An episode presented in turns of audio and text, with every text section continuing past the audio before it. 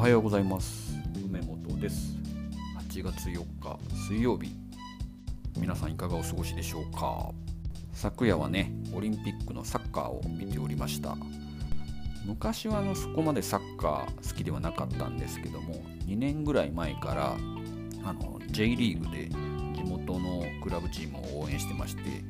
結構スタジアムに足を運んだりとかしてます。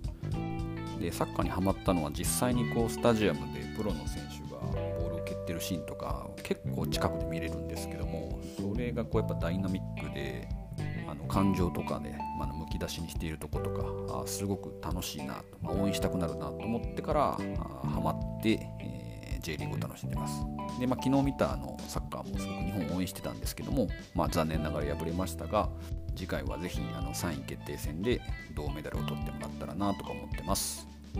さて今日は Amazon One という Amazon が始めているサービスについて、まあ、ちょっと紹介するという感じですかね。で Amazon One って何かっていうと手のひら認証の、ま、決済システムですね。で Amazon が運営しているオフラインの店舗あいわゆるこうスーパーとかですね。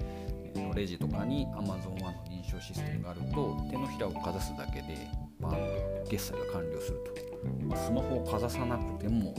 お金の支払いができるということで結構また革新的なサービスを出してるなと思いました。もともと Amazon は AmazonGo という無人の店舗をレジを通らずに店舗に入るときにこう認証してそのままお店を出るともう決済が完了してるみたいなそういう店舗を運営はしてたんですけどもそれとまた違った形で多分ま既存のそのスーパーとかですねショッピングセンターにその決済システムを導入してもらうことで、えー、一番簡単な決済方法って何かっていうともうあのスマホをかざすよりも自分の体一つで決済ができますよみたいな世界観を築こうとしているシステムですね。こういった生体認証系のシステムは確か中国の方でもいくつか実験的にあの取り組まれていたと思うんですけども、まあ、アマゾンがですねアメリカの方から順番に始めているっていうのはまた新しいニュースの一つかなと思います。でやっぱり個人情報でも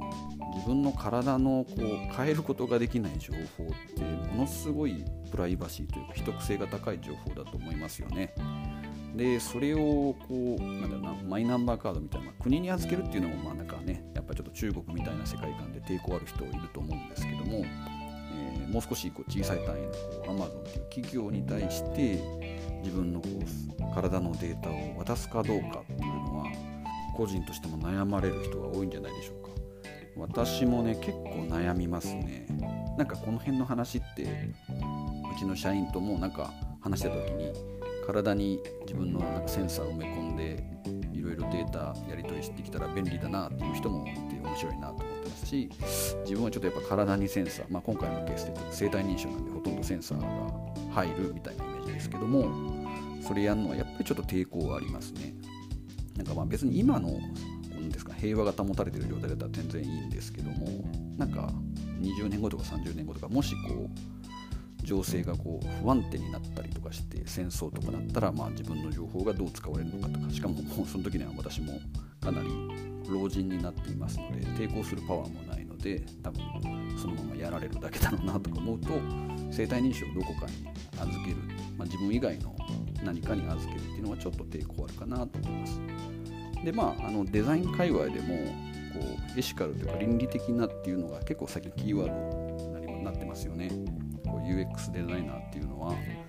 倫理的な観点から事業とかサービスをデザインしましょうっていうのが推奨されてますね。まあ、SDGs みたいな流れと同じかもしれないですけど。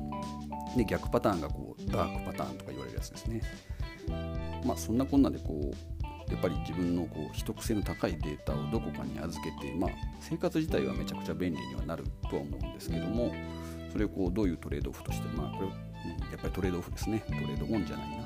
トレードオフになるかっていうのは考えて行動していかなきゃな、まあ、ますますなんか自分の頭で考える力は必要だなと思いました。あのファクトとかその流れをちゃんと読んで自分で判断して自分で責任を取っていく。なんかますますそういう力が求められるような時代になってるなというふうに思いました。ということでちょうど5分ぐらいですね。今日はこんなところです。ではまた。